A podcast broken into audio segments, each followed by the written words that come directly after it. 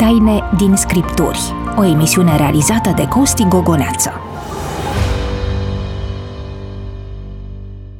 Mă bucur să vă salut și în această nouă ediție Taine din Scripturi. Sunt pastorul Costi Gogoneață și Uh, vă mulțumesc pentru că urmăriți pe Speranța TV, pe rețelele sociale, Facebook sau uh, YouTube uh, ediția aceasta a emisiunii noastre. De asemenea, vă apreciez pe aceia dintre dumneavoastră care ați ales să ne ascultați pe Radio Vocea Speranței sau pe oricare dintre platformele de podcast.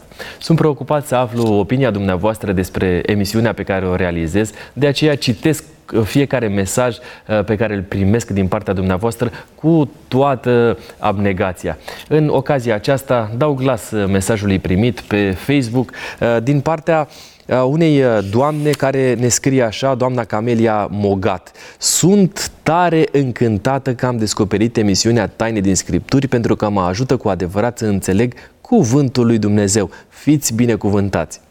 Astfel de mesaje, ca oricare uh, altele pe care le primesc din partea dumneavoastră, mă responsabilizează personal și de asemenea pe, no- pe toți cei de aici, de la Taine din Scripturi. De fiecare dată când realizăm emisiunea aceasta, suntem conștienți că suntem chemați de Dumnezeu să transmitem cu adevărat adevărul lui. Continuați să ne scrieți, continuați să vă rugați pentru noi. A sosit timpul să-i salut pe invitații mei ce mă vor ajuta să decriptăm tainele Scripturii în această ocazie. Bun revenit uh, pastorului Iacob Pop în ediția Bine aceasta. v-am regăsit.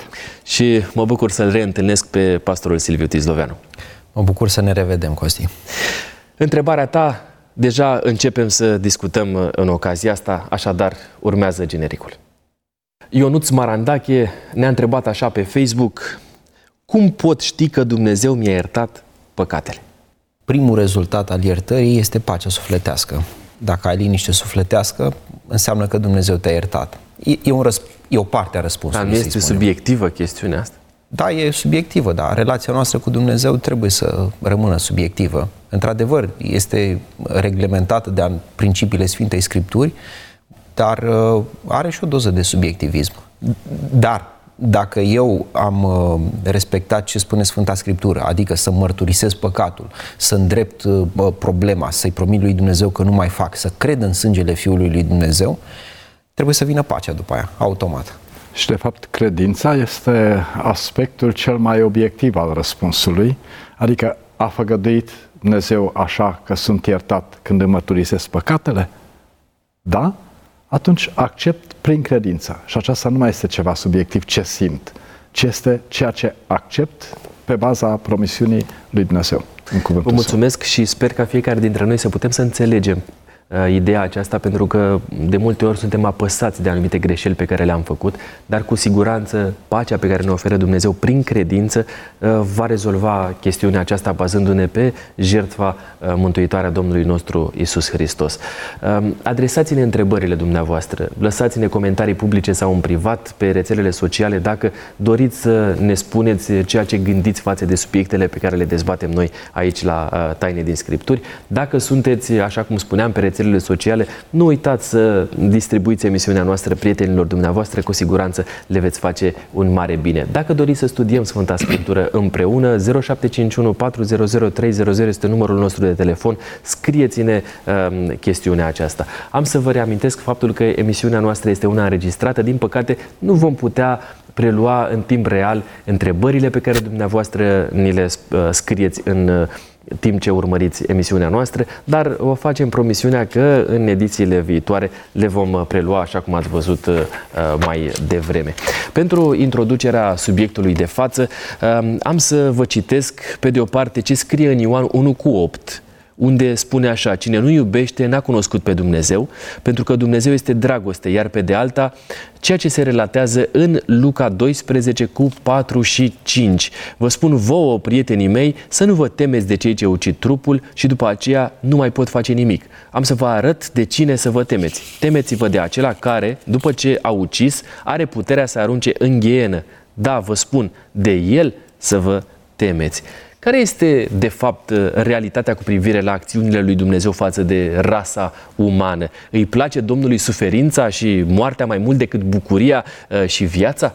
Putem concepe că Dumnezeul crucii este în spatele crimelor relatate în Scripturi? Sunt doar câteva întrebări la care am să-i provoc pe colegii mei în ocazia aceasta să uh, le ofere uh, răspunsuri. Vă reamintesc că alături de mine sunt pastorii Iacob Pop și Silviu Tisloveanu. Uh, mi-ați mărturisit înainte de a începe să filmăm ediția aceasta, că este una uh, grea, provocatoare, nu este ușor să răspundem unor astfel de întrebări, dar aceasta este datoria la care am fost chemați cumva, nu e așa? Exodul 21, 23 la 25. Dar dacă se întâmplă o nenorocire, vei da viață pentru viață, ochi pentru ochi, dinte pentru dinte, mână pentru mână, picior pentru picior, arsură pentru arsură, rană pentru rană, vânătaie pentru vânătaie. Și citești și Deuteronom 19 cu 21, să n-ai nicio milă, ci să ceri viață pentru viață, ochi pentru ochi, dinte pentru dinte, mână pentru mână, picior pentru picior. Sunt cuvintele lui Dumnezeu. În ce context a apărut uh, legea aceasta a talionului și care era aplicabilitatea ei? În contextul în care Moise trebuia să ducă poporul, scos recent din Egipt, până în Canaan, prin multele peripeții pe care le-a rezervat uh, străbaterea pustiului și o perioadă extrem de îndelungată, 40 de ani. Uh, de multe ori se spune că și-a pierdut uh, răbdarea, aveau atitudini care de-a dreptul șochează felul cum se raporta, în ciuda faptului că avea o zi de zi uh, mană pusă la dispoziție gratuit de către Dumnezeu, li se oferea apă într-un mod minunat, uh, cu apă din stâncă, ei erau martori acestor minune al lui Dumnezeu și totuși se manifestau în așa fel încât uh, se impunea ca să fie niște reglementări mai drastice având în vedere că veneau dintr-o robie egipteană unde aveau o anumită mentalitate formată. Și Dumnezeu, dacă vă amintiți la emisiunea anterioară, care a fost prima la care am participat, aminteam că Dumnezeu îi ia pe oameni de la nivelul la care ei se găsesc. Pentru că nici nu s-ar putea altfel să reacționeze Dumnezeu cu omul dacă nu ar coborâ la nivelul omului de înțelegere și raportare. Dar după aceea îi ia la nivelul acesta, la nivelul acesta le oferă și reglementările necesare, poruncile sale, cadrul în care să își desfășoare viața și apoi vrea să-i urce la o înțelegere mai corectă a modului cum să se raporteze la viață, unii la alții și mai mult decât orice la Dumnezeu. Dar cum explicăm promovarea uh, de către Dumnezeu unei legi atât de răzbunătoare, totuși? Uh, Oricât de nenorocit e omul, pare că ne... Dumnezeul dragostei e de partea cealaltă. Uite, hai să ne gândim și la niște beneficii ale acestei legi atât de uh, drastice. Imaginează-ți că cineva, dintr-un motiv sau altul, rupea mâna cuiva. Acum, membrii familiei ar fi fost uh, foarte ușor în situația de a se răzbuna și poate de a-l omorâ pe, pe agresor. Ori această lege a, talio, uh, a talionului uh, are la bază principiul, principiul potrivirii care previne răzbunarea. Deci, în primul rând, îl împiedică pe, îi împiedică pe membrii familiei să intervină ei și mai apoi se bazează pe acest principiu al potrivirii. O mână ți ai rupt, cuiva, o mână să ți se rupă ție. După aia mai gândește-te la următorul lucru. Uh, este și, uh, de fapt, e cam tot același lucru, principiul echivalenței. Principiul echivalenței. Uh, da, o mână ai rupt, o mână ți se rupe, iar dincolo, de fapt, ar fi trebuit să spun altceva. Dacă tu îi rupeai mâna cuiva, ție nu ți se rupea și mâna și piciorul. Ăsta e principiul potrivirii. Ți se rupea tot mâna. Și mai apoi aveai și principiul acesta al, al compensării care prevenea nepăsarea. Da. Prin, faptul că, prin faptul că se oferea o reacție la gestul tău. Tu ai rupt cuiva mâna și atunci, pe calea aceasta, a faptului că ți se rupea și ție mâna, ă, era prevenită nepăsarea. Data viitoare știai. În Vecinii tăi știau ce au de făcut. Înțeleg teoria asta, dar în principiu Dumnezeu n-ar fi trebuit să promoveze o lege a iertării? Și o promovează și pe asta. Ei, unde o promovează când aici scrie negru pe alb că ar trebui să, uite, zice să n-ai nicio milă ci să cer viață pentru viață, ochi pentru ochi, dinte pentru dinte? Văd în primul rând prevenirea crimelor. nu trebuia nimeni să sufere și nu era nimeni obligat să sufere o astfel de consecință legea talionului. Pentru că, nu, foarte simplu, dacă eu circul cu mașina regulamentar, nu-mi pasă că amenda pentru viteză este de 2000 de lei. Pentru că circul regulamentar. Și dacă eu nu iau viața cuiva, nu sunt deloc afectat de legea talionului. Deci, în primul rând, scopul acestei legi era preventiv. Era atât de drastic încât să descurajeze orice idee de felul acesta. Pentru că era și iertare. În cazul în care se întâmpla accidental să fie luată viața cuiva, Dumnezeu a prevăzut să fie niște cetăți de scăpare și ucigașul acesta fără voie să poată scăpa acolo. Evident că era cercetat cazul și dacă se confirma că omul nu a făcut-o cu intenție, că a sărit uh, securea din coada uh, de lemn a toporului și în felul acesta sau doborând un lemn a căzut peste ajutorul lui și l-a omorât, n-a făcut-o intenționat. Și atunci sta în cetatea de scăpare, era iertat, era protejat acolo, erau reglementări și gândiți-vă că nu era un sistem legislativ reglementat cum îl avem azi. Ce s-ar întâmpla dacă n-ar avea azi un sistem legislativ care să funcționeze? Uh, așa a fost atunci, un popor ieșit din robia egipteană care trebuia să fie strunit uh, cumva. Ai copii, nu? Uh, să fie sănătoși. Asemenea. Ok. Uh, probabil că ai observat un uh, lucru. Cât este copilul mic, îl controlezi și îl strunești mai, da, mai de aproape. Uh, pe măsură ce copilul crește, încep să-i uh, oferi din ce în ce mai multă libertate și uh, să-l lași să aleagă, să facă cât mai multe alegeri, inclusiv dintre cele riscante. Dar atâta timp cât copilul este mic, îl protejezi prin măsuri disciplinare. Lui nu-i convine, dar tu îi vrei binele. Așa este și cu poporul ales. Uh, și nu doar cu poporul ales, ci cu umanitatea în general. Ideea este că, așa cum s-a spus, poporul ales venea din robie și atunci avea nevoie, era uh, proaspăt în credință. În Noul Testament se vorbește despre imaturitatea spirituală, despre infantilismul spiritual și uh, uh, ai copil spiritual care crește până ajunge la statura de om mare. Așadar, în primă fază, Dumnezeu acționează mai dur, tocmai pentru a-l ajuta pe uh, cel da. care este nou în credință să-și formeze niște deprinderi bune, după care îi lasă mai multă posibilitate de alegere, dar asta nu înseamnă, și e foarte important să subliniez lucrul ăsta, asta nu înseamnă că dacă nu este pedepsit la fel de drastic sau la fel de uh, repede, nu înseamnă că nu va plăti cândva. Nu înseamnă că nu e păcat și cândva nu îi se va cere socoteală. Mai este valabilă legea asta? Eu nu zic că legea aceasta este bună. A fost necesară.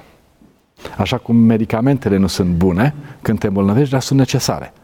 Domnul Hristos, ca să răspund întrebării pe care mi-ați adresat-o, a făcut trimitere la legea aceasta și a zis că ați auzit că s-a zis celor din vechime ochi pentru ochi, dinte pentru dinte, dar eu vă spun. Și atunci arată Domnul Hristos că nivelul următor de raportare este cel potrivit și care este în vigoare și azi. Ce le spune? Spune că... Cui te lovește peste obrazul drept de și, și pe stângul, partea cealaltă. De îți cere să mergi o milă, mergi două mile, dar vezi că acum reau ideea de mai înainte și o, o completez. Uh, și la nivel istoric vorbind, avem practic aceeași situație. În primă fază, omenirea este uh, la stadiu de copil, să spunem, și atunci are nevoie de legi mai dure. Dar pe măsură ce istoria se desfășoară și, și intervențiile lui Dumnezeu, dragostea lui Dumnezeu este cunoscută din, și percepută, înțeleasă din ce în ce mai bine de către oameni, apare și această relaxare, să spunem. Exodul 12, 29-30, la miezul nopții, Domnul a lovit, subliniez, Domnul a lovit pe toți întâi născuți din țara Egiptului, de la întâiul născut al lui Faraon, care ședea pe scaunul lui de domnie, până la întâiul născut al celui închis în temniță și până la toți întâi născuți ai dobitoacelor. Faraon s-a sculat noaptea, el și toți slujitorii lui și toți egiptenii și au fost marți țipete în Egipt, căci nu era casă unde să nu fie mort. Cu ce este mai bun Dumnezeul Bibliei față de Moloch, uh, da, zeul uh, din vechime, care pe lângă ritualele uh, sexuale, închinarea la acesta includea uh, sacrificarea copiilor? Uh, Dumnezeu nu cere sacrificii umane.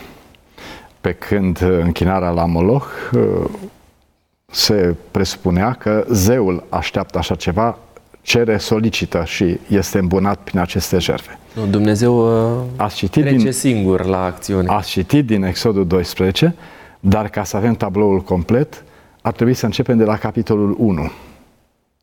Faceți-ne un rezumat. Uh, acum, strict, n-aș vrea să fac un, un rezumat uh, nici scurt, nici amplu al primilor 12 capitole din Exodul, dar o idee trebuie să reținem obligatoriu și anume că înainte de a zecea plagă au fost altele nouă care au fost mult mai blânde și prin care Dumnezeu a încercat să-l conștientizeze pe faraon cu privire la nevoia de a da ascultare solicitării care a venit din partea sa prin Moise și Aron. Apropo de și pentru asta, că țineți-vă da. ideea că e important, dar zice în Scriptură că Dumnezeu împietra inima lui faraon. Da. Da, și da, cu alte cuvinte Dumnezeu își dorea să ajungă aici, la asta ultima plagă și să primească avem, și Avem și sublinierea că și jertfa asta. faraon își împietrea inima și avem și ideea că, că Dumnezeu i-a împietrit. Inima singură s-a împietrit și că Dumnezeu i-a împietrit. Ai trei exprimări. Da, sunt trei exprimări. Uh, însemnează că uh, uneori se lasă să se înțeleagă că acțiuni care uh, um, sunt uh, făcute de om și sunt îngăduite de Dumnezeu, vin ca și cum Dumnezeu le-ar, le-ar genera. Uh, nu că Prin simplu fapt Dumnezeu, că nu le împiedică. Că nu le împiedică să, să aibă loc. În același timp, acțiunile lui Dumnezeu de a-l conștientiza pe faraon, pe acesta l-au împietrit. Și atunci, și în sensul acesta, poate fi uh, împietrirea pe care Dumnezeu a adus-o pentru faraon, că i-a dat ocazii de har. Deci orice respingere a ocaziilor de har, ori conduce la ascultare și supunere față de Dumnezeu, ori conduce la împietrire din ce în ce mai mult. Și atunci, spuneți dumneavoastră, consecințele sunt uh, din ce în ce mai tragice. Mai, adică Dumnezeu a mers treptat cu faraon și dacă nicio variantă nu a dat rezultat, s-a ajuns la ultima fază și atenție. Încă un lucru care nu l-ați menționat și trebuie obligatoriu să-l menționăm. E datoria dumneavoastră, datoria mea a este fost, să pun întrebări. A fost avertizat în mod concret faraon cu privire la plaga aceasta. I s-a spus dinainte. Și dacă măcar atunci, în ceasul al 12-lea, ar fi acceptat solicitarea să lase poporul să, să plece, nu ar fi trăit tragedia. Haideți să mergem mai departe. Exodul 32. 25 la 28. Moise a văzut că poporul era fără frâu, căci Aron îl făcuse să fie fără frâu, spre jocura vrăjmașilor săi. S-a așezat la ușa taberei și a zis, Cine este pentru Domnul să vină la mine? Și toți copiii lui Levi s-au strâns la el. El le-a zis, Așa vorbește Domnul Dumnezeul lui Israel. Fiecare din voi să se încingă cu sabia mergeți și străbateți tabăra de la o poartă la alta și fiecare să omoare pe fratele, pe prietenul și pe ruda sa. Copiii lui Levi au făcut după porunca lui Moise și aproape 3000 de oameni au pierit în ziua aceea din popor. Cine a dat în fond porunca de a ucide, Moise sau Dumnezeu? Eu zic că a dat-o Dumnezeu prin Moise, pentru că nu găsim nicăieri în Scriptură vreo acuzație la adresa lui Moise. Adică unde a fost de acuzat, Dumnezeu l-a acuzat. Aici înțeleg că a dat-o Dumnezeu. Și ceea ce cred că este uh, cu adevărat uh, de natură să te, să-ți creeze confuzie e faptul că Dumnezeu se folosește de oameni ca să pedepsească alți oameni. Adică asta mi se pare că complică și mai tare lucrurile și sincer n-am un răspuns aici. Păi, tocmai de asta următoarea mea întrebare o am notat aici, sună așa, este Dumnezeu ucigașul moral al fiecărei crime produse de om? Păi, nu are cum să fie uh, Dumnezeu. Uh, hai, hai să stabilim un lucru. Moise acționează călăuzit de Duhul lui Dumnezeu. De unde știu treaba asta? Păi tocmai coborâse de pe munte, din prezența lui Dumnezeu, unde stătuse 40 de zile și 40 de nopți. Deci nu am îndoială. Uh, da? Iar acele omoruri, să spunem, se încadrează în planul lui Dumnezeu. Acum, vis-a-vis de toate omorurile păi, care se întâmplă în lumea asta, trebuie este, să ne punem întrebarea dacă... Dumnezeu este un Dumnezeu al vieții, al dragostei. Da. Corect, Aici dar Dumnezeu... pare că Dumnezeu este un Dumnezeu care îndeamnă pe uh, dar un alți oameni, bun. prin poruncă, să da. ia sabia și să omoare Costi, pe cei apropiați lui. Un Dumnezeu Prietenul bun, și ruda sa, zice. Un cu... Dumnezeu bun care nu este și drept, nu este bun. Dreptatea este, constă este... în a, a pune capăt uh, uh vieții oamenilor? În nu constă de... în a le da o a doua, a treia, a patra. Zice Petru, un, un, se zice lui Petru în Noul Testament să, iar, să ierte de 70 Șap. de ori câte șapte. Da, adică da. Dar în funcție de situație, da. Gândește-te că reiau ideea de mai înainte sau informație de mai înainte, gândește-te că poporul uh, și-a făcut un uh, vițel de aur în condițiile în care Dumnezeu vorbea cu Moise pe munte. Moise era pe munte pentru ei, vorbea cu Dumnezeu, tocmai, auzi, tocmai auziseră uh, tunete, uh, văzuseră fulgere și îl rugaseră pe Dumnezeu, Doamne, lasă să ne vorbească Moise, dar tu spune lui Moise și Moise ne spune nouă. Și, repet, în contextul ăsta, ție ți se pare în regulă să, Uite, uite, ca poporul să... Mi-ai dat un exemplu mai devreme, că avem dialogul ăsta. E, e ca și când... O, stai, fii o să fie scurt, stai, stai O să fie scurt ce am să zic. Mi-ai dat un exemplu legat de copii mai devreme. Ce ar fi ca într-o zi un părinte să se supere atât de tare pe copii încât să uh, îi pună pe celălalt frate sau soră care a ascultat să ia cuțitul din bucătărie și să zică du-te și taie gâtul lui frate tău. Păi ce ar fi? Da. Ce ar fi? Păi... Așa pare că a făcut Dumnezeu aici. Adică el care era undeva sus, deasupra uh, dragoste, a ajuns acolo încât să spună, băi, uite, luați voi ăștia care sunteți mai buni, luați sabia și duceți-vă și omorâți pe cei de lângă voi. Bun. Pe tu cei dai, apropiați Hai voi. să luăm, să păstrăm ideea copilului, ilustrația copilului. Tu îi dai copilului tău tot. Ei, îți golești buzunarele, îi dai toate, tot ce ai tu în bancă, să ne imaginăm că ești un milionar Ok, și după ce ai făcut lucrurile astea, uh, copilul tău îți dă o bătaie groaznică, îți dă o bătaie zdravănă. Acum, dăm voie să încerc să, să înțeleg ce vor gândi rudele tale despre tine și despre copilul tău. Eu sunt un părinte iubitor, îi mai dau ce mai am. Îi mai dai? Da. Eu te cunosc destul de bine. Acum nu vorbim despre mine neapărat. Eu personal pot să-ți spun acum că aș zice poate la început, uite, nu-ți mai dau, dar e copilul meu, în fond, nu o să mă dezic de el, nu? Nu te dezici. Tocmai. Și te... atunci nu mă dezic, nici nu mă duc să-l, uh, nici să-l, să-l tai de la moștenire, nici să-i tai uh, ce i-am Stop. dat mai păi, devreme, păi, nici să-l de ce nu duc la moarte. Pare aici Costea. că Dumnezeu este atât de categoric în privința asta în care încât tu zice, nu vei face eu ți-am ăsta. dat, eu te omor. Nu Știi de ce? dat viață, eu te omor. Tu nu vei face lucrul ăsta, să-l pedepsești atât de drastic sau să-l omori cu atât mai rău, Doamne ferește. Nu vei face lucrul ăsta pentru că ție îți lipsește un atribut al lui Dumnezeu. Știi care? Atoștiința. În cazul acestor oameni, Dumnezeu cunoaște inima lor și cunoaște parcursul lor din momentul acela, dacă i-ar fi lăsat în viață, cunoștea, da, cunoștea parcursul lor și finalul lor. Cu aceste date în minte, Dumnezeu acționează. Și acționează nu doar suveran, ci acționează în cunoștință de cauză. Înțelegi ce vreau să spun? Am da. asistat la discuție și eu constat că veți ajunge greu la un numitor comun. Aș vrea să vă ajut totuși în, în privința aceasta. Uh, Câteva aspecte voi, voi puncta. Primul, Scriptura afirmă foarte clar și am deschis în timp ce dialogați în Evanghelia după Ioan, capitolul 8, versetul 44, e o afirmație a Domnului Hristos, voi aveți de tată pe diavolul și vreți să împliniți poftele tatălui vostru, el de la început a fost ucigaș și nu stă în adevăr. Faptul că a apărut moartea în lumea noastră cred că este clar pentru oricare dintre noi și pentru cei care ne urmăresc că se, este cauza răzvrătirii lui Lucifer și a despărțirii de Dumnezeu.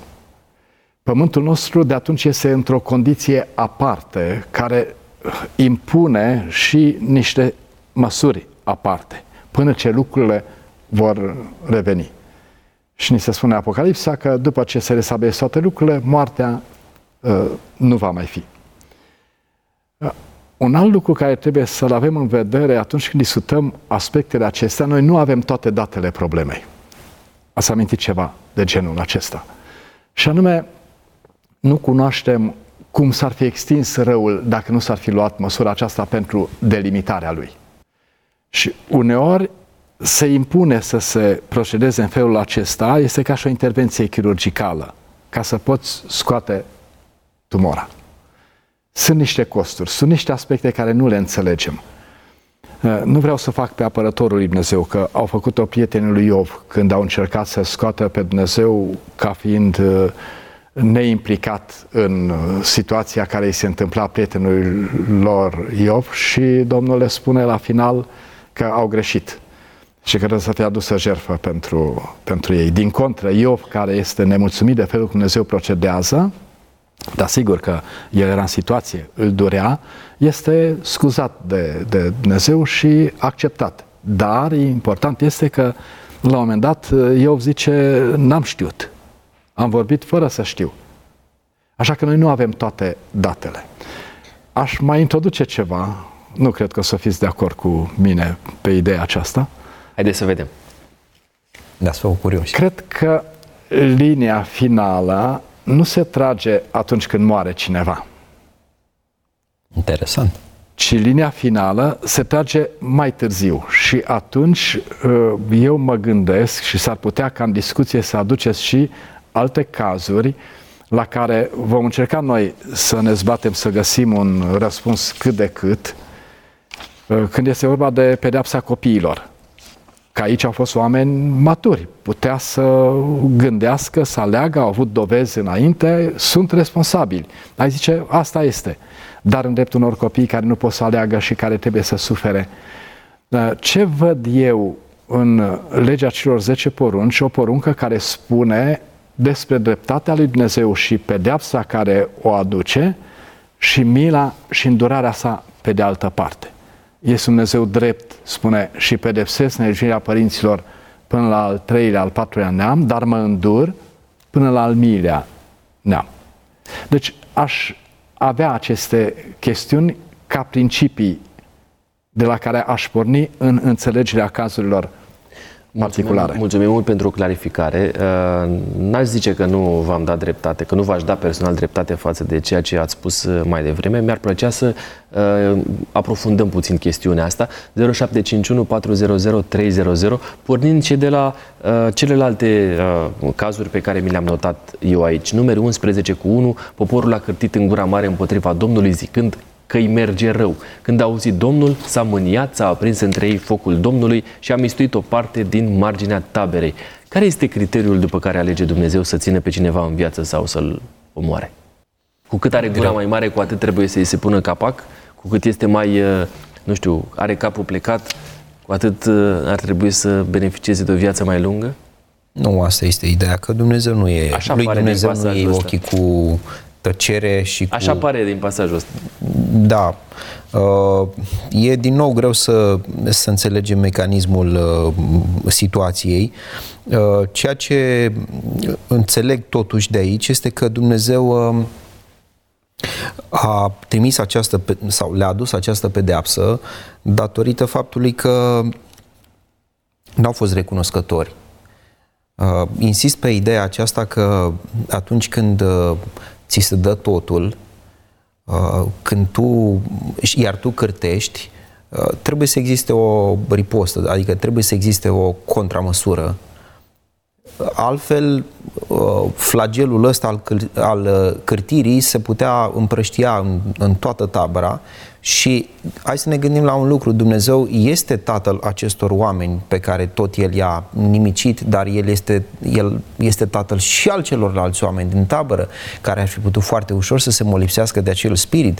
Și atunci Dumnezeu poate, repet, nu știm, n-am, n-am atributul lui de atoștiință, de omnisciență, atunci Dumnezeu poate pentru a-i proteja pe ceilalți, îi, uh, îi pierde pe aceștia. Dar să nu uităm un lucru, Dumnezeu nu aduce la tăcere un om până când nu îi dă toate dovezile dragostei sale și uh, fără să aibă cu el foarte multă răbdare. Ori dovezile dragostei și răbdare, eu zic că sunt foarte bine ilustrate dacă ne uităm în această istorie a ieșirii din Egipt, încă de la plăgi. Încă de la plăgi mai apoi primesc mană și tot așa. E o istorie plină de dovezi de bunătate din partea lui Dumnezeu. Să mai clarificăm un aspect. Ați spus dumneavoastră la un moment dat că moartea a fost adusă de satana. Corect? Categoric. Dar de ce Sfânta Scriptură, în pasajele astea pe care le-am citit până acum și în următoarele, că mai am aici câteva notate, nu știu dacă ne mai ajunge timpul să trecem prin toate, se spune că Dumnezeu este Cel care a ordonat, care a omorât, care a adus în fund moarte. Dumnezeu, apare și expresia asta că Dumnezeu a blestemat pământul. Dar, de fapt, a zis, a constatat, blestemat este acum pământul. N-a zis acum blestem pământul. La fel este și cu moartea. Din moment ce s-a stabilit foarte clar, dacă ieși din cadrul ascultării, dincolo de cadrul acesta nu ești în siguranță și este pericol și moarte, atunci nu semnează că Dumnezeu ordonă așa ceva, ci aceasta se impune să existe niște consecințe în urma neascultării de Dumnezeu, a călcării și a legilor sănătății și a, a altor categorii de legi. Aș remarca un lucru, probabil că este mai mult omiletic uh, decât uh, o idee pe care să o aprobați, că zice că focul a izbucnit în marginea taberei. Însemnează că acolo deja erau pregătiți să se organizeze, să uh, facă ceva, nu doar manifestații, ci chiar o, o revoltă pe față. Uh, eu sunt convins că Dumnezeu are mult mai multe date cu care operează atunci când ia astfel de măsuri drastice. Și sunt convins că Dumnezeu nu face vreo greșeală. Chiar dacă eu nu înțeleg, chiar dacă am anumite întrebări, sunt uh, sigur, în măsura în care cunosc pe Dumnezeu, că mă pot încrede în El și dacă nu pot explica anumite lucruri, să nu zic mai mult. Aș mai spune un lucru, pot, acum? Te rog. E important să înțelegem uh, cadrul în care s-au întâmplat toate lucrurile astea și anume cadrul legământului. Adică acolo unde există o înțelegere agreată de ambele părți, trebuie să existe și consecințe. Uite, să dau un exemplu. Să zicem că mm, înainte să, fiu, înainte să mă căsătoresc eu, da. Să zicem că îmi plăcea de cea care mi este acum soție. Și uh, o văd pe uh, Monica vorbind cu un băiat. Mă deranjează lucrul ăsta atâta timp cât noi nu, nu suntem nici măcar într-o relație de prietenie, ci doar îmi place mie de ea n-ar trebui să mă deranjeze cel puțin prea tare. Ok, suntem într-o perioadă de curtenie și de prietenie. Se poate întâmpla ca ea să uh, se îndrepte spre un alt băiat. Lucrul ăsta evident că mă va, mă va deranja mult mai mult decât prima dată. Da, suntem soț-soție, mi-a spus vreun da în fața lui Dumnezeu, nu suntem. O să fiu supărat puțin, o să-i trimit un mesaj uh, prin care poate îi spun niște cuvinte mai, uh, mai dure, dar se încheie aici. Însă în momentul în care noi doi ne-am căsătorit, orice, uh, uh, orice act în afara acestui legământ are consecințe mult mai drastice. La fel este și în cazul poporului poporul spusese da lui Dumnezeu, găsim în Exodul. Și Dumnezeu începe chiar așa, fii atent, în Exodul 19 cu 6 și 7, dacă nu greșesc, zice, ați văzut cum v-am scos, ce am făcut uh, egiptenilor și cum v-am purtat pe aripi de vulturi și v-am adus aici la mine. Observ ce zice Dumnezeu, prima dată ai văzut cine sunt, ai văzut ce pot, ai văzut ce ofer. Și zice, acum, după toată această manifestație, uh, dacă veți asculta glasul meu, veți fi ai mei dintre toate popoarele. Și răspunsul din partea poporului este da, vom face tot ce a zis Domnul. În, în contextul ăsta în care tu spui da cu gura deschisă, uh, da, cu, cu toată gura și, cu, uh, și conștient de ceea ce spui, în contextul acesta trebuie să existe și anumite pedepse că nu înțeleg uh, faptul că sunt atât de drastice, trebuie să recunosc. Nu vreau să fac, uh, așa cum s-a zis pe apărătorul lui Dumnezeu, nu înțeleg nici eu multe din aceste, din duritatea acestor pedepse, dar mecanismul, faptul că neascultarea, ieșirea în decor uh, costă, mecanismul ăsta l-am înțeles într-o anumită măsură. 0751 400 300 este numărul nostru de WhatsApp. Folosiți-l, adresați-ne întrebări, scrieți-ne opinia dumneavoastră față de subiectul pe care îl dezbatem noi aici. Ucide Dumnezeu? În 2 Samuel 12, de la 13 la 18 citim așa, David a zis lui Natan, am păcătuit împotriva Domnului și Natan a zis lui David, Domnul îți iartă păcatul, nu vei muri. Dar pentru că ai făcut pe vrăjmașii Domnului să-l hulească, săvârșind fapta aceasta, fiul care ți s-a născut va muri. Și Nathan a plecat acasă. Domnul a lovit copilul pe care îl născuse lui David, nevasta lui Urie, și a fost greu bolnav. David s-a rugat lui Dumnezeu pentru copil și a postit și când a venit acasă toată noaptea a stat culcat pe pământ. Bătrânii casei au stăruit de el să se scoale de la pământ, dar n-a voit și n-a mâncat nimic cu ei. A șaptea zi copilul a murit. Domnule Pop, făceați referire la pasaje de genul acesta cu copiii. Cum să respecti un Dumnezeu care alege să pedepsească un părinte prin a omorâ un copil nevinovat? Da, sunt uh, situații care ridică foarte multe întrebări. Și așa cum spuneam, nu cred că pot să dau răspunsul în așa fel încât să îl acceptați și să fie și în conformitate cu evidențele. Știu însă un alt aspect și aș vrea să uh, găsesc uh, un pasaj din Evanghelia după Ioan, capitolul 16. Uh, e un dialog pe care îl are Domnul Hristos cu ucenicii. Am găsit versetul 22 și 23. Tot așa și voi acum sunteți plini de întristare, dar eu vă voi vedea iarăși, inima vi se va bucura, nimeni nu va răpi bucuria voastră, în ziua aceea nu, vă, nu mă veți mai întreba de nimic. Adică, faptul că nu cunoaștem toate datele problemei ne întristează, ne întristează și ne ridică foarte multe întrebări. Dar va veni o zi în care nici nu mai pune întrebările respective. Ba mai mult, foarte uh, precis se arată în cartea Apocalipsei că la un moment dat, după ce lucrurile sunt reașezate și a trecut și perioada aceea în care sunt cercetate cazurile celor care nu vor fi mântuiți de către cei care vor fi mântuiți, aceștia se vor pleca în fața lui Dumnezeu și vor spune drepte Drept. și adevărate sunt căile tale împărate al neamurilor, citesc din Apocalipsa 15, versetele 3 și 4. Cine nu se va teme Doamne, și nu va slăvi numele Tău, căci numai Tu ești sfânt și toate neamurile vor veni și se vor închina înaintea Ta, pentru că judecățile tale au fost arătate. Adică atunci se descoperă, în timpul mii de ani, anumite procedee ale lui Dumnezeu și motivația lor și vor aduce lumină și clarificare, în așa fel încât vor spune toți, Doamne, ești drept. N-am ce să comentez nimic. Nu mai am depus nicio întrebare. Eu aștept ziua aceea. Cu alte cuvinte, nu există o justificare biblică, nici de context, nici de, uh, nu știu, atitudine a lui David pentru o astfel de decizie a lui Dumnezeu? Apropo de atitudinea lui David, vreau să spun două lucruri. Uh, în acea perioadă în care copilul era bolnav, uh, Biblia spune că David s-a rugat mult Domnului ca să nu moară copilul. N-a mâncat, n-a băut. După ce a murit copilul, zice că a mâncat și a schimbat hainele, s-a îmbăiat și slujitorii lui uh, au fost uh, contrariați și l-au întrebat, păi acum ce faci, dacă ți-a murit copilul tău? Păi zice, atunci trăgeam nădejde, dar acum nu pot să-l mai uh, uh, aduc din locuința morților odată ce a murit. Ce înțeleg de aici? Înțeleg că David s-a împăcat cu ideea uh, și da, că a înțeles că Dumnezeu el. a fost drept. Uite, n-a primit el consecința uite, faptelor lui, ci... Psalmul 51. Împotriva ta, este uh, un psalm făcut când a venit la el prorocul Natan după ce intrase David la Baceba. Ce împotriva ta, numai împotriva ta am păcătuit și am făcut ce este rău înaintea ta, așa că vei fi drept în hotărârea ta și fără vină în judecata ta. Hai să-ți mai spun un lucru.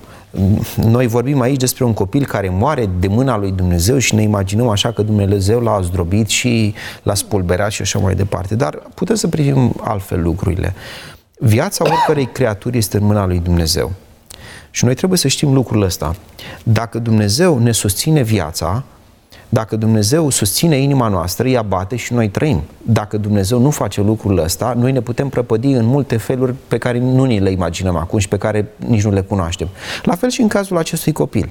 Ne imaginăm că Dumnezeu, atât să spun, ne imaginăm că Dumnezeu și-a luat mâna și o boală Uh, l-a lovit pe acest copil și el s-a stins destul de repede. Cu alte cuvinte, lecția pe care o spuneți amândoi uh, din relatarea asta față de David este să acceptăm uh, voia lui Dumnezeu și să înțelegem și cumva să, sau să încercăm să înțelegem uh, voia asta lui Dumnezeu. A zice să acceptăm și o să vreau să mai zic ceva. că nu putem noi să dăm verdicte în cazuri de genul acesta, pentru că nu avem toate datele problemei la îndemână și că uh, trebuie să avem încredere în Dumnezeu.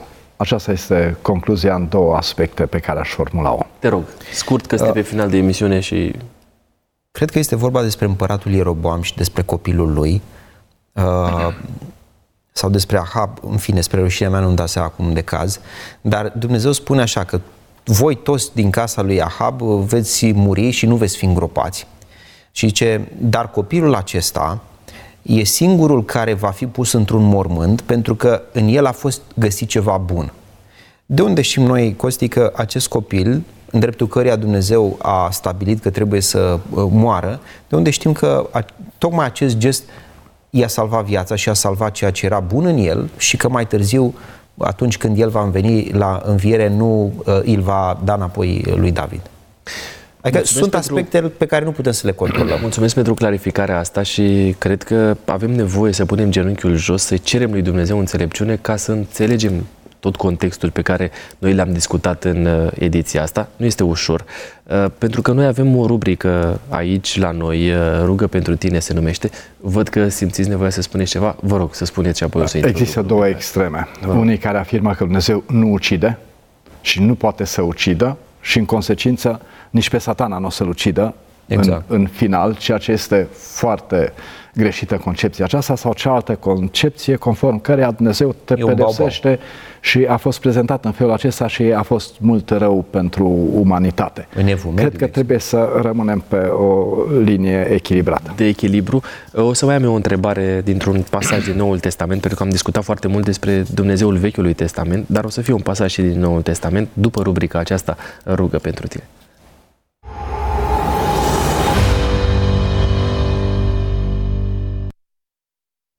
Dumnezeu aranjează lucrurile în așa fel încât cei care ne scriu cumva simt uh, subiectele, uh, nu știu, există harul lui Dumnezeu și uh, Florin Burduja pe YouTube ne scrie așa Amintiți-mi și mie familia în rugăciunile dumneavoastră pentru a-mi putea înțelege și accepta pierderea unuia dintre copii. Am să vă invit, uh, pastore Iacob Pop, să înălțați o rugăciune specială pentru uh, Florin și familia lui. Tatăl nostru din ceruri, ne închinăm cu respect și recunoștință în fața Ta și îți mulțumim pentru harul și dragostea Ta, Amin. pentru jertfa de plin a Domnului Hristos, prin care noi avem acces liber la mântuirea Ta minunată. Mulțumim. Doamne, am vrea să ne încredem pe deplin în Tine și să lăsăm toate planurile noastre în mâna Ta. Amin. Iar acum mijlocim pentru Domnul Florin și pentru situația în care se găsește împreună cu familia, iar în urma acestei pierderi dureroase pe care au avut-o, Doamne, mângâie Tu, Amin. adu multă speranță în sufletul lor și ajută să poată privi ochii lor, chiar dacă sunt de multe ori scăldați în lacrimi, să vadă mai clar marea făgăduință a revenirii tale, să aștepte cu dor făgăduința aceasta și atunci să fie o zi a bucuriei și a reîntregirii familiei. Amin. Îți mulțumim că vei lucra în privința aceasta, întărește credința tuturor celor care sunt încercați în sensul acesta, au pierdut pe cei dragi, mângâie tu și adu nădejde, adu încredere de plină în tine. Amin. Îți mulțumim în numele Domnului Isus. Amin. Amin. Mulțumim din toată inima pentru încrederea pe care o aveți în noi, pentru faptul că ne scrieți și uh, nu este puțin lucru când vă deschide sufletul înaintea noastră. Mijlociți la rândul uh, dumneavoastră pentru noi, cei de aici, de la Speranța TV, de la Radio Vocea Speranței. Uh, avem nevoie să ne rugăm unii pentru ceilalți. Ultima întrebare înainte de uh, rubricile consacrate, uh, răspunsuri fulger și exercițiul de sinceritate. Vă drept atenția spre faptele apostolilor, capitolul 5, de la versetul 3 uh, la uh, mai departe. Petru i-a zis, Anania, pentru ce ți-a umplut satana inima ca să minți pe Duhul Sfânt și să ascunzi o parte din prețul moșioarei? Dacă nu vindei, nu rămânea ea a ta și după ce ai vândut-o, nu puteai să faci ce vrei cu prețul ei? Cum s-a putut naște un astfel de gând din inima ta? N-ai mințit pe oameni, ci pe Dumnezeu. Anania, când a auzit cuvintele acestea, a căzut jos și și-a dat sufletul. Deși așteptarea este ca Dumnezeu uh, să fie exprimarea absolută a dragostei, așa cum spuneam și uh, mai devreme, chiar și realitatea Noului Testament pare că fa- Pare că vedem fața răzbunătoare a Dumnezeirii. Care este adevărul? Uh, nu știu de ce sunt foarte tentat și poate nu greșesc să fac o analogie între poporul din pustie, despre care am vorbit atât de mult, și poporul din Noul Testament, care era și el la început de drum. La început de drum acolo, la început de drum aici și asta înțeleg eu, că Dumnezeu a vrut să transmită un semnal clar încă de la început că El este un Dumnezeu iubitor. Dar spune Sfânta Scriptură că El nu se lasă bat jocorit. Și vis-a-vis de această, uh, de pedepsele lui Dumnezeu, aș vrea să spun foarte clar. Eu cred că Dumnezeu pedepsește extrem de rar extrem de rar pedepsește Dumnezeu. Noi am cules acum din Sfânta Scriptură sau tu ai cules toate situațiile astea. Uh, dar el, Mai și altele, n-am reușit el pedepsește extrem de rar. Să nu facem confuzie între consecințele greșite ale alegerilor noastre sau uh, pe de o parte, pe de altă parte uh, faptul că trăim într-o lume în care alții poate păcătuiesc și asta ne influențează, să nu facem confuzie între astea două situații și intervenția directă a lui Dumnezeu în viața noastră cu o pedeapsă. Eu înțeleg că Dumnezeu are răbdare foarte, foarte, foarte multă, nici nu pot să o cuprind eu și în cele din urmă, dacă nu este altă cale, Dumnezeu mă scoate din cursă. Pe final de emisiune, vă rog. Două aspecte. Noi avem relatat doar simplu un fapt de, de viață, o situație. Nu știm ce a fost înainte, ce ocazie au avut uh, și oamenii aceștia, familia aceasta, Anania și Safira. Deci uh, nu cunoaștem absolut totul. Vă întreb cum am vedea noi cazul Iov dacă n-am avea și finalul ultimele capitole ale cărții. Am rămâne în ceață totală. Deodată se luminează tabloul când sunt aduse în atenția noastră și alte uh, aspecte din cartea lui, lui Iov. Mulțumesc frumos. Urmează rubrica Răspunsuri Fulger.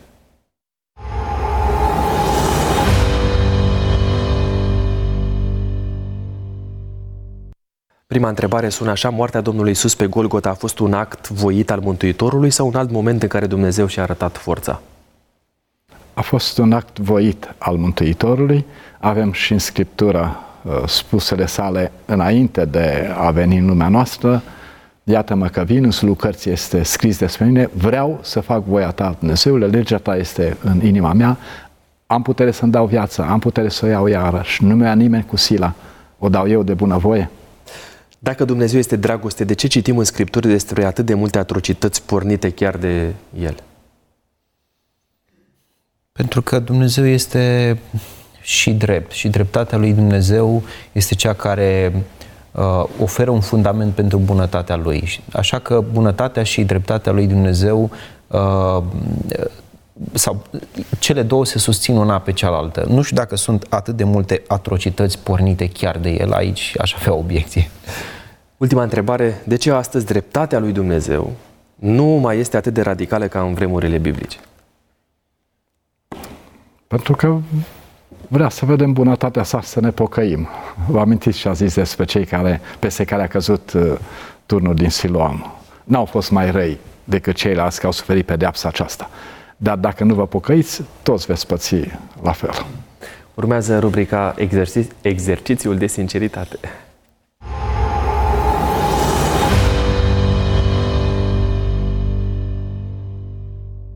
Silviu, de data aceasta încep cu tine. Te rog să alegi unul dintre cele trei cufere.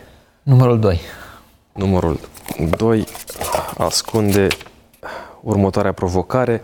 Relatează-ne o situație din uh, slujirea pastorală în care ai fost nevoit să aplici dreptatea lui Dumnezeu la literă și să tai în carne vie destul de greu, îți dai seama că mă, mă, mă vor urmări oamenii pe care îi păstoresc. Aș spune atât foarte pe scurt că a fost o situație în care uh, cineva uh, din biserică încerca să înjosească foarte mult în ochii mei copilul al cuiva și atunci a trebuit să, să fiu destul de drastic și să opresc persoana respectivă. Dar e interesant că peste ceva vreme, uh, însăși persoana aceasta pe care a trebuit să o opresc a fost în situația de a-i apăra copilul față de altă persoană. Mulțumesc pentru sinceritate. Vă rog, unul sau trei. Mergem la trei acum. Mergem la trei. Aici găsim următoarea întrebare. V-ați confruntat în viața personală cu dreptatea lui Dumnezeu? Da, dar mai mult cu bunătatea sa. Um, dreptatea am văzut atunci când uh, nu am ascultat anumite sfaturi ale lui Dumnezeu și au venit niște consecințe. Uh, consecințe care le-aș putea identifica și în ce privește repercursiuni pe probleme de sănătate. Mulțumesc mult pentru deschidere, pentru că ați uh, răspuns afirmativ provocării, nu ușoare din ediția asta a Tainei din Scripturi. Dumnezeu să vă poarte de grijă și să vă dea înțelepciune pe mai departe. Au fost alături de mine pastorii Iacob Pop și Silviu Tizloveanu. Mulțumesc echipei tehnice, vă mulțumesc dumneavoastră, dar mai ales îi mulțumesc lui Dumnezeu. Nu uitați să ne scrieți la 0751 400 300 întrebările sau motivele pentru care ați dori să ne rugăm. Am să rezum ediția de față care a răspuns întrebării Ucide Dumnezeu prin a vă aminti ce găsim scris în Apocalipsa 16 16 cu 5 și 7. Drept ești tu, Doamne, care ești și care erai. Da, Doamne Dumnezeule atotputernice, adevărate și drepte sunt judecățile tale. Sunt pastorul Costi Gogoneață. Până la o nouă ediție Taine din Scripturi, nu uitați că bătălia pentru Biblie uh, continuă în studioul nostru, dar mai ales în casele dumneavoastră. Harul Domnului nostru Isus Hristos să se reverse peste fiecare dintre noi.